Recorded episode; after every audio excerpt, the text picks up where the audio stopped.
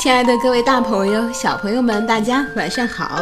欢迎您收听今天的《听果子讲故事》，也感谢您关注我们的微信公众账号“果子儿童故事”。那么今天果子给大家带来的故事是《蚯蚓的日记》，作者呢是朵琳·克罗宁，绘图哈利·布里斯，翻译陈红书。好，下面就让我们一起来听故事吧。三月二十日，妈妈说我应该永远的记住三件事儿。第一个，地球给了我们需要的一切。第二个，我们钻地道的时候，也同时帮助照顾了地球。第三个，绝对不要在爸爸吃报纸的时候烦他。三月二十九日，今天我努力教蜘蛛怎么钻地。一开始，它全部的脚都卡住了。哦，我想我有一个脚扭伤了。后来它又吞了一堆土。嗯，我放弃了。明天他要教我倒立走路。四月一日，蚯蚓真的是没有办法倒立走路了，我失败了。四月四日。钓鱼季从今天开始，我们全都努力钻到了更深的地方。咦，你们你们有没有听到什么声音啊？其实上面呀是有人在挖土呢。四月十日，下了整晚的雨，地下湿透了，我们一整天都待在人行道上。跳房子是一种。危险的游戏哦，这些小朋友居然在玩这样的游戏。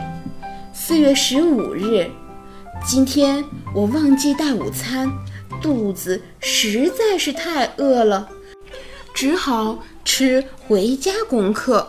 老师叫我写了十次，我以后不吃回家功课。写完了以后，我把那张纸也吃了。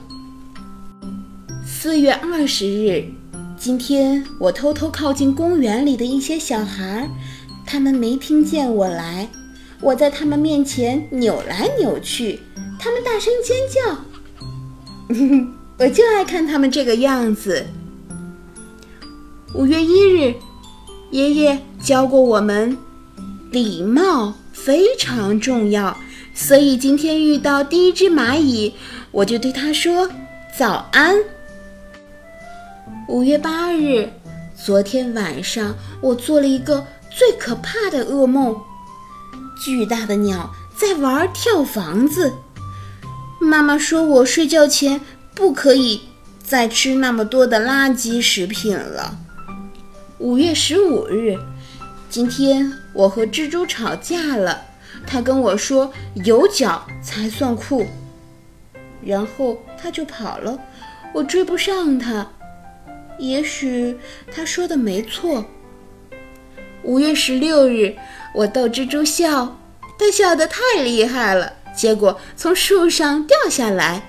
谁说一定要有脚呢？呵 呵五月二十八日，昨天晚上我去参加学校的舞会，把头向前摆，然后再把头向后摆，扭扭身体，转个圈儿。哦，我们只能这样跳。六月五日，今天是美劳课，我们做通心链项链。我把作品带回家了，爸爸夸我真的很有天分。我们大家把它当晚餐吃了。六月十五日，姐姐觉得自己美极了。我告诉她，不管花多少时间照镜子，她的脸永远。长得跟她的屁股一样。蜘蛛觉得这很好笑，可妈妈可不这么想。七月四日，我长大以后想要当秘密情报员。蜘蛛说我的非常小心，因为总统可能一不小心就踩到我。这个工作很危险，我告诉他。但是总得有人要去做呀。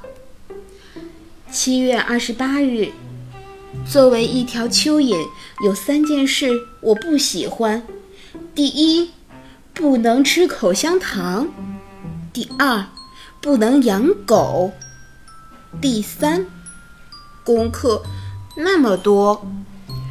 七月二十九日，作为一条蚯蚓，有三个好处。永远不必看牙医。嗯，因为我们没有蛀牙，也没有牙齿。第二，永远不会因为拖着泥巴进屋而被骂。第三，永远都不必洗澡。八月一日，作为一条蚯蚓，也有不好过的时候。我们身体很小，有时。